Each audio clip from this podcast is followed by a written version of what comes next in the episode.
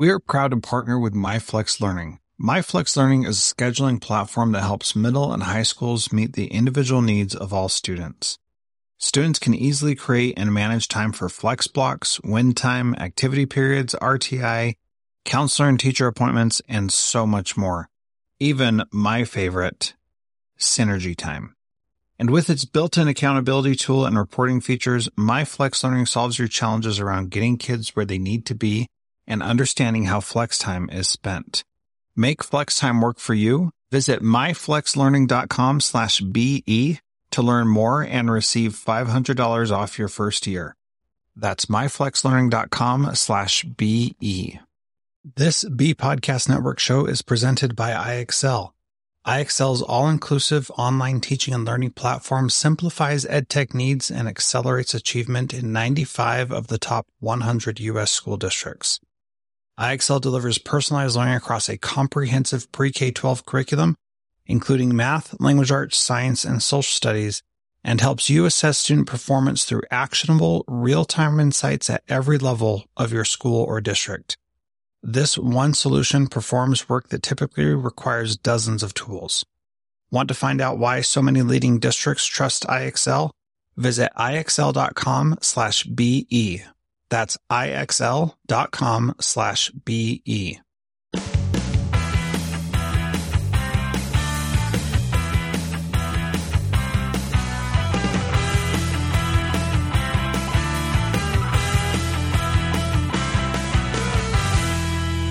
I hope that you are ready for an excellent interview today. We are talking with Eric Sheninger, who's the principal of New Milford High School in New Jersey.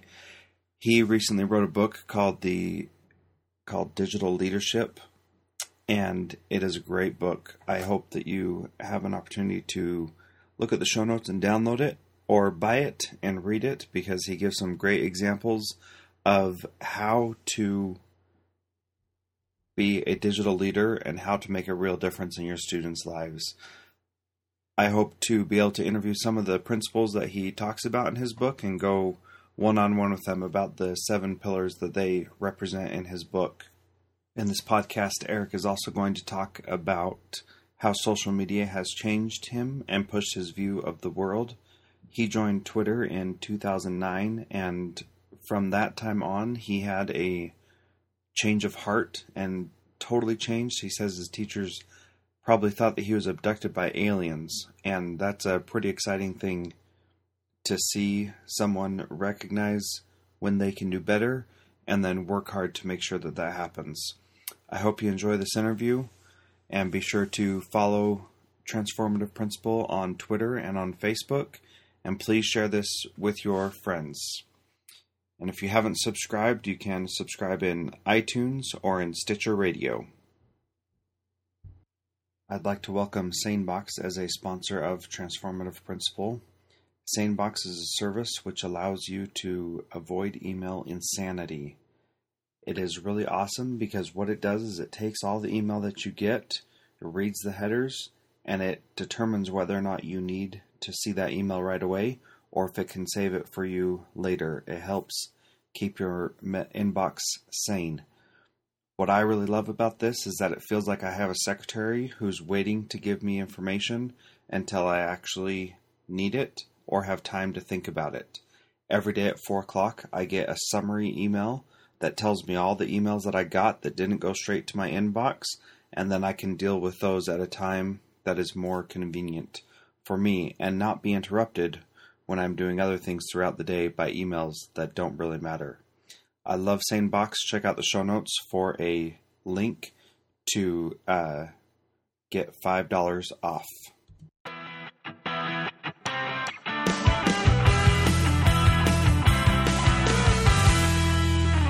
First of all, Eric, why don't you start out telling us a little bit about um, your school and the book that you just released? Oh, well, my name is Eric Sheninger. I'm the principal at New Milford High School uh, New Milford is in New Jersey, about 10 minutes west of the George Washington Bridge in Bergen County. New Milford itself is two square miles. In that two square miles, the high school serves 650 students. We're a blue collar community and very diverse. Parents speak over 40 different languages. Why am I telling you this? Because if we can do and make all these initiatives that I talk about in my book happen in Milford, it can happen anywhere.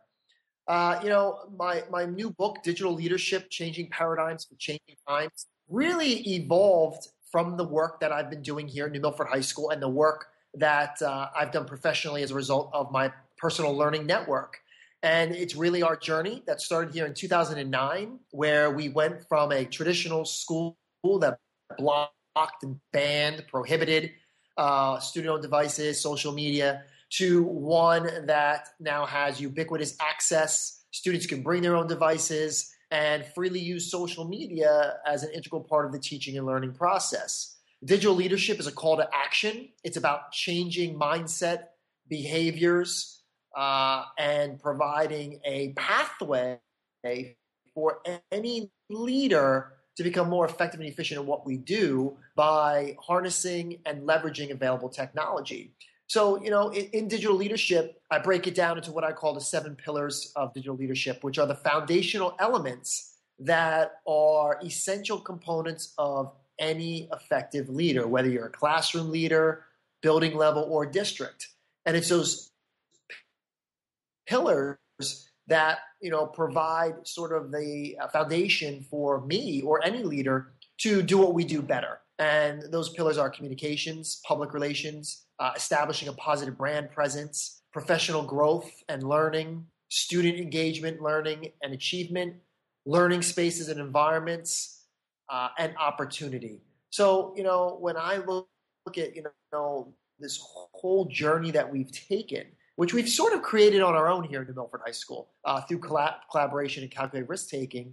You know, uh, the book basically all it does is uh, put into perspective our journey and how other leaders can replicate, modify, or adapt the steps we've taken to create a more relevant and meaningful teaching and learning culture.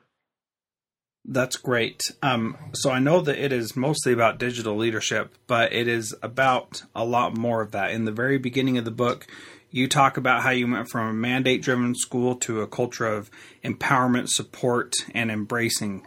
What what steps did you take, but that aren't necessarily technology related, to get your mind to change to a culture of empowerment from a mandate driven school that you started out as? Yeah, you know, I think, you know, even though the book is called Digital Leadership, leadership is leadership. It's, it's no different right. today than it was yesterday. Yep. There are store, still those essential elements that characterize uh, effective leaders today or yesterday. It doesn't really matter. But for us, it, I mean, the catalyst for me to become the type of leader that I am today happened to be social media. It, it wasn't until I got on Twitter just to be a better communicator that I started to lurk and learn and develop a whole new construct for leadership. And learning through my personal learning network from other practitioners, I quickly discovered that, you know, maybe the things I'm doing aren't as effective as I think they are. Maybe there's a better pathway that I could take to get uh, more long lasting results that actually have an impact on everything in terms of what we're trying to do.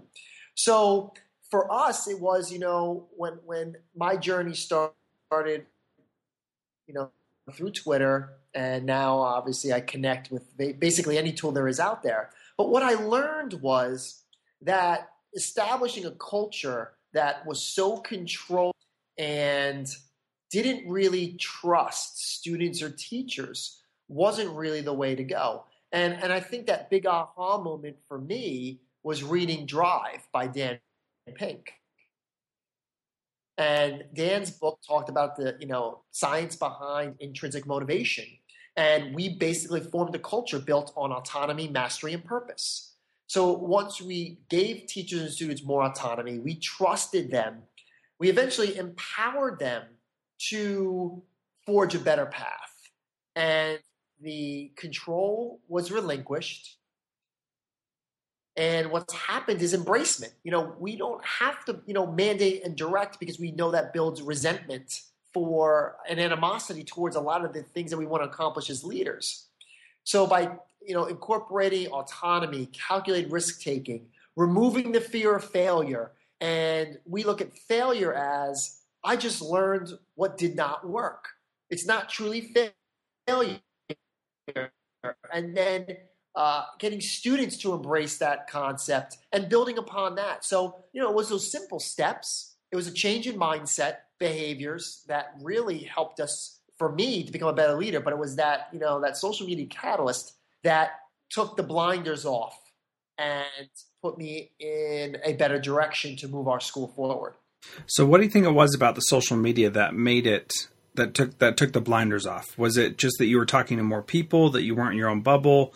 Was it that you found better people than those who were around you? What What do you think was that catalyst that made it change for you? I think schools have been structured the same way for so long that they're either silos of information or isolated islands. And, and you know, it's very, I mean, our face to face connections are so valuable. But what I learned was again through the type of collaboration that social media has afforded me, the endless possibilities that were out there, the feedback, the strategies, ideas, resources that really pushed my thinking along a variety of different fronts like it had never been pushed before. And I eventually just reflected. I looked around and, and I'm, I'm, talking to colleagues, I'm watching what they're doing. And the first thing I thought of is one, why are we not doing it here at New Milford? And, and two, why the heck was I so ignorant and stubborn as a beginning administrator? And you know what?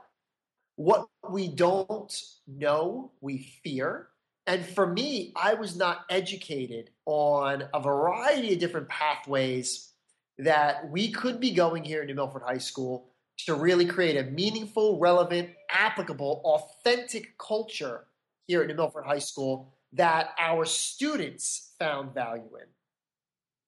Right, and and that's one of the things that you talk about um, in the book and in the other podcasts I've listened to is that the students are are the ones that we really should be focusing on. And sometimes we get lost and think that it's all about the teachers or it's all about the parents and pleasing them. But really, our students are our number one goal in there who we're doing everything for. And we sometimes lose sight of that.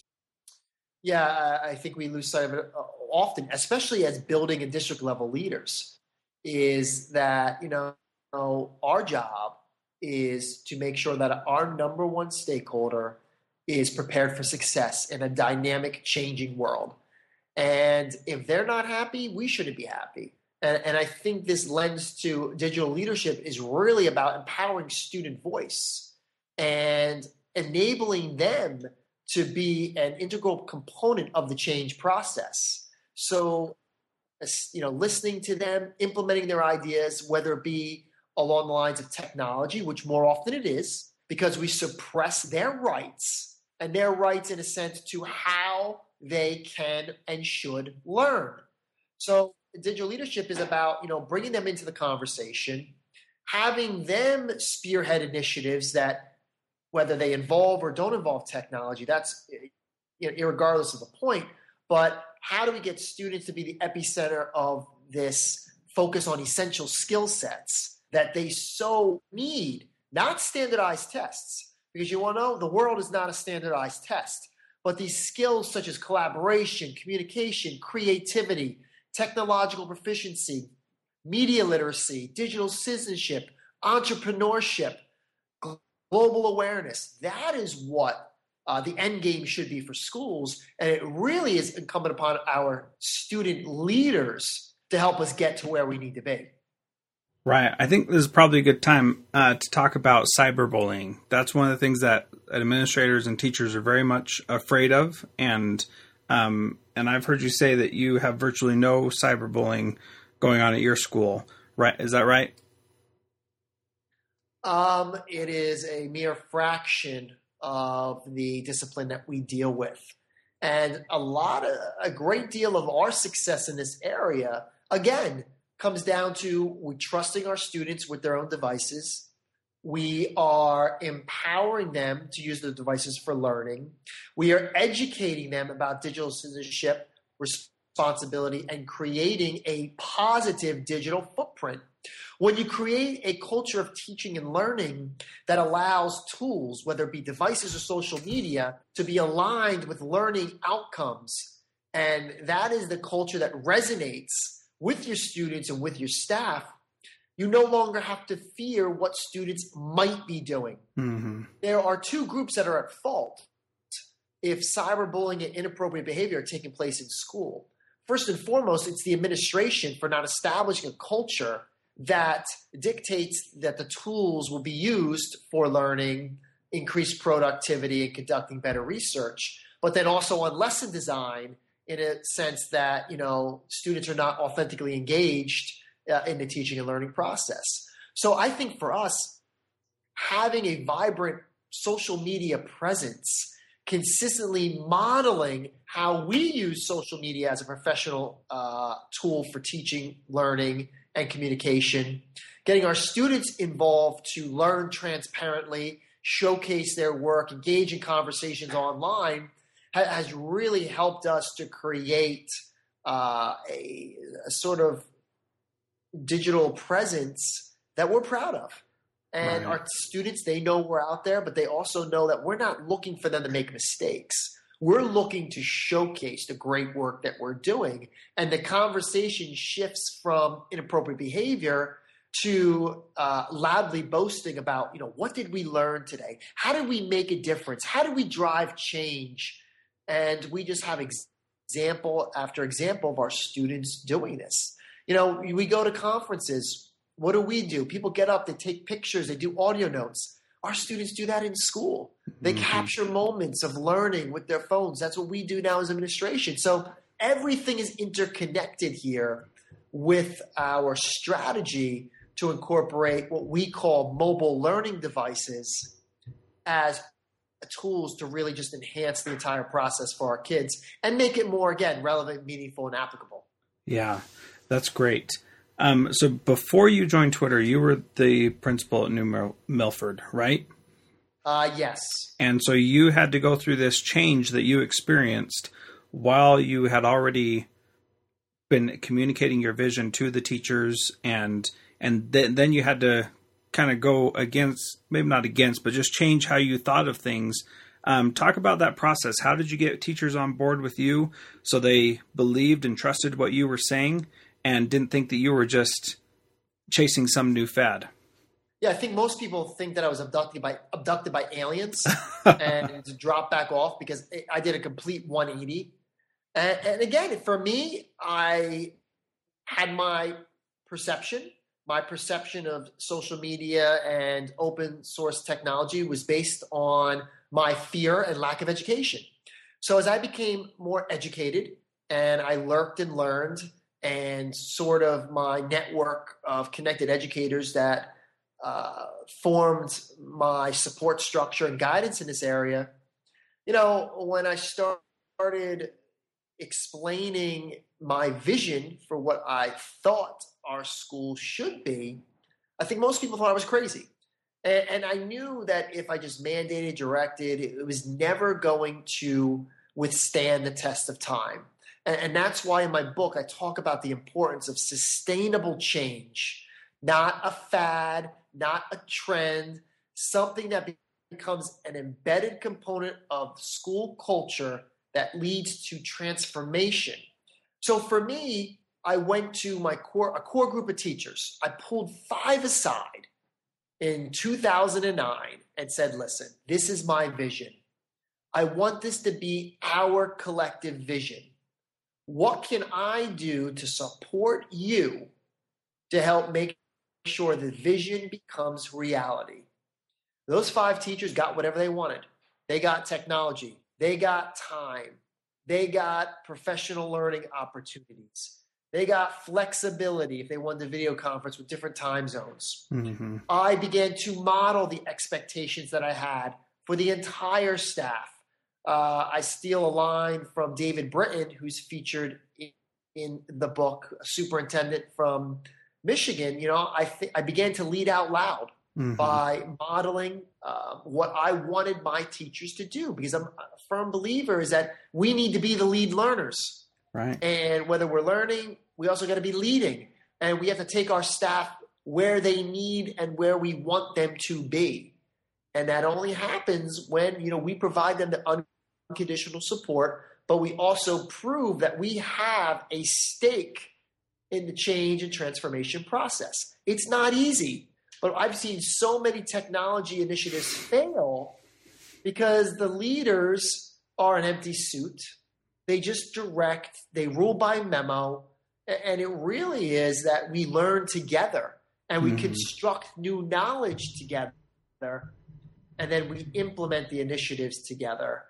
I think that was the key to our success. Now, you know, with that, that Vanguard group of five, I can now honestly say every single one of my staff members has or is integrating technology effectively, allow, aligned to learning outcomes each and every day or each and every week. And we let people go at their own pace. But the students and teachers have now become the drivers of change. And right. from their successes, it has fed into this change and transformation process because people have a choice. It's mm-hmm. your choice to integrate technology as a learning tool. And what they found is the results have been exceeded their expectations. That instead of just sipping the Kool Aid, people are downing the Kool Aid, and I'm having to continually mix more Kool Aid because everyone feels that through embracement and empowerment, they have become uh, the change that they wish to see in education or at New Milford High School. Yeah, that's that's amazing. So all these teachers, um, you must have hired young millennial age, brand new teachers, right? Because you know what they say: people who have taught more than ten years are afraid of technology and will never implement it. Is that what you experienced at New Milford? Um, I think that statement is totally inaccurate. I agree. and you know, here in New Milford, we run the gamut. We have brand new teachers and we have veteran teachers. Even some of the veteran teachers, 30 plus years, are leading the charge in their own way.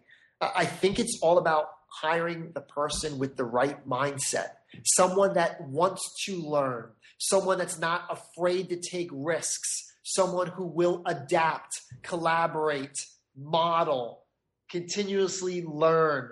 Those are the things I look for. Age, experience, I could care less.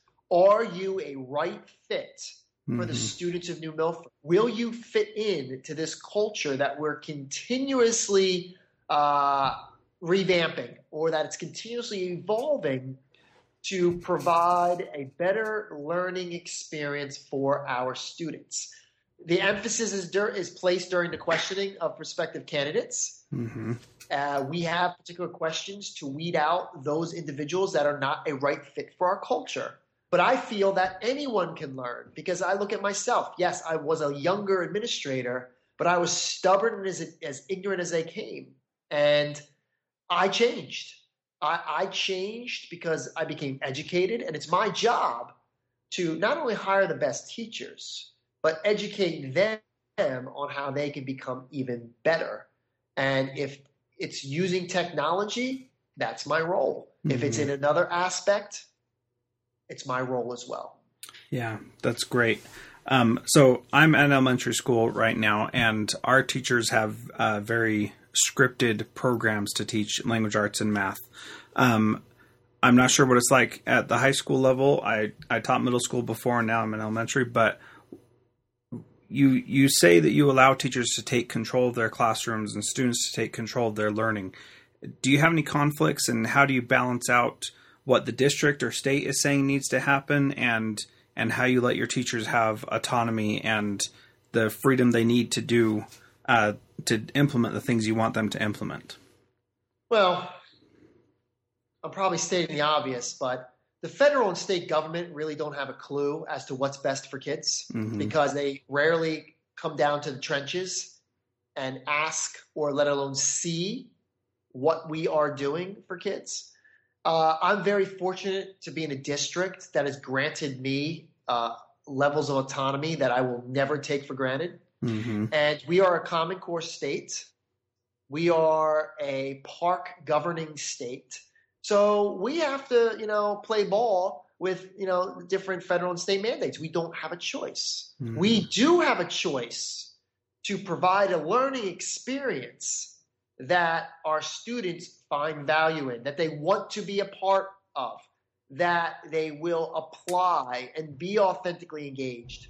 So we do our best to uh, deal with the burden that is placed upon us, especially with all the testing coming down the pipe and all these other initiatives that where there is no bona fide research base to mm-hmm. prove that it impacts student learning and achievement. So we do what we got to do. But my job is to make sure my students are prepared to be successful in a digital connected world, that they have these skill sets to pre- be prepared to be employed for jobs that don't even exist yet. So it's a little mix. You know, we are making sure that the Common Core standards are being addressed, but we've taken control on how we address them, how we assess them to a point. I mean, when PARCC gets rolled out next year, we'll have less uh, control over the assessment piece because our kids will be turned into testing zombies. Mm-hmm. And, and my fear is that all the great work that we've done here over the years could be undone. And, and we've seen increases in AP scores. We've seen increases, dramatic increases in attendance. Graduation rates are at an all time high. We're like 95% last year. Um, acceptances and follow through at four year institutions are up. All that we feel is because we make learning fun and, right. and kids see the value of what they're getting. Yeah, absolutely. I think I think that's the right approach to take. Um, so I have two final questions that I ask on each interview. The first one is, what advice would you give someone today um, to help them become a transformative principal like you? I think the best advice I can give is to get on social media, not because you want to be a technology leader, but because you want to be a better leader and tap into what's a growing pool of practitioners that are leading by example, that are sharing their uh, challenges, their adversity, their moments of adversity, and their successes. You don't need to reinvent the wheel.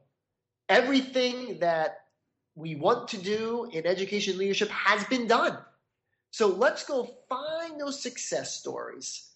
And our, our challenge is how do we translate another school or leader's success into success in our school? So, how do we adapt? How do we tweak these initiatives? So, the best advice is to uh, break away from the silos of information and these isolated islands that we have grown so accustomed to. And that you know you know look ourselves in the mirror and say you know what? The status quo does not work anymore.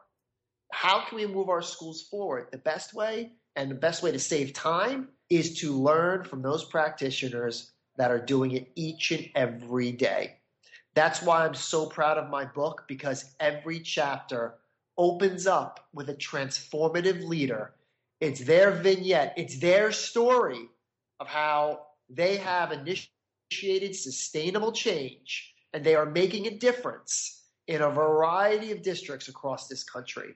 And how did I get access to them? Through social media. Mm-hmm. Now people have access through the book, but you want to know something? You can go online any day, anytime, from anywhere for free yep. and learn more about transformational leadership.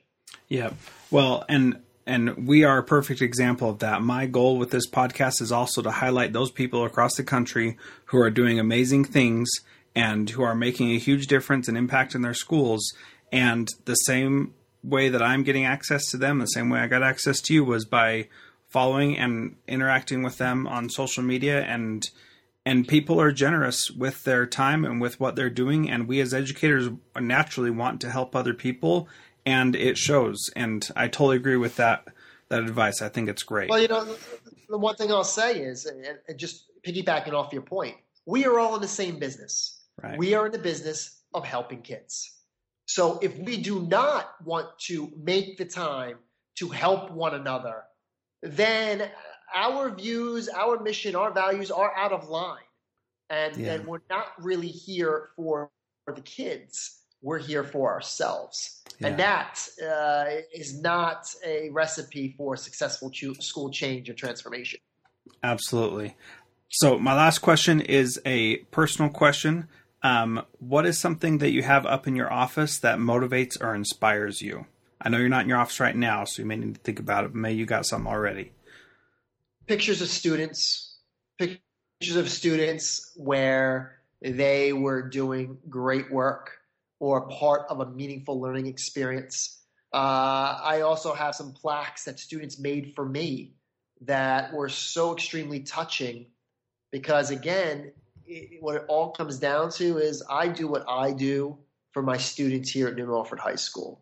And I hope that some of our stories, our initiatives, our successes, can help other schools provide a, a better learning experience for their students. So there are a lot of things up on my walls because this journey has led to a great deal of professional success. hmm But the only success that really means anything is that which is connected to my students. So anything student related, which there are many different things in my office, uh, that's what I am most proud about, and that's what motivates me each and every day uh, to do what I do. To you know, not only help the New Milford students be the best they can be, but show the world uh, the potential of a New Milford High School student.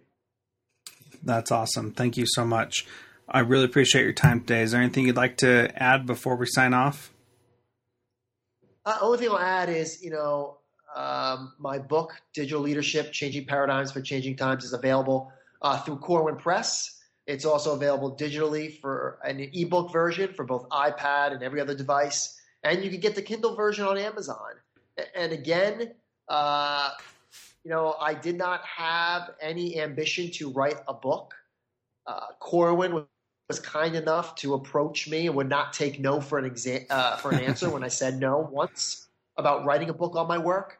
And it really it gives a practitioner's perspective on how we all can change our professional practice to do what we do better. It can it be in, on a digital on a digital aspect, sure, but it doesn't have to be.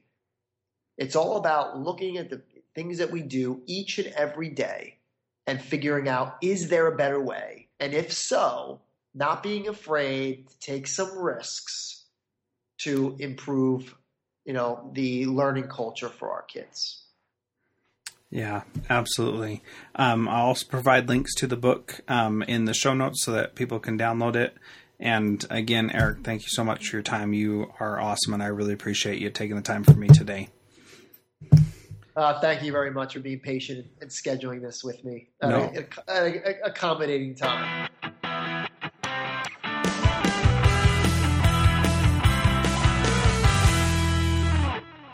Want to thank Eric Sheninger for an awesome interview. That guy is very inspiring. Please make sure that you subscribe to this show on Stitcher Radio or in iTunes. Please tell your friends about it, and you can find us on the web at TRNFRM Principal or at facebook.com slash transformative principal. I'd also like to thank SaneBox for helping me avoid inbox insanity, and I hope you can do the same too. See the show notes for a link to get $5 credit.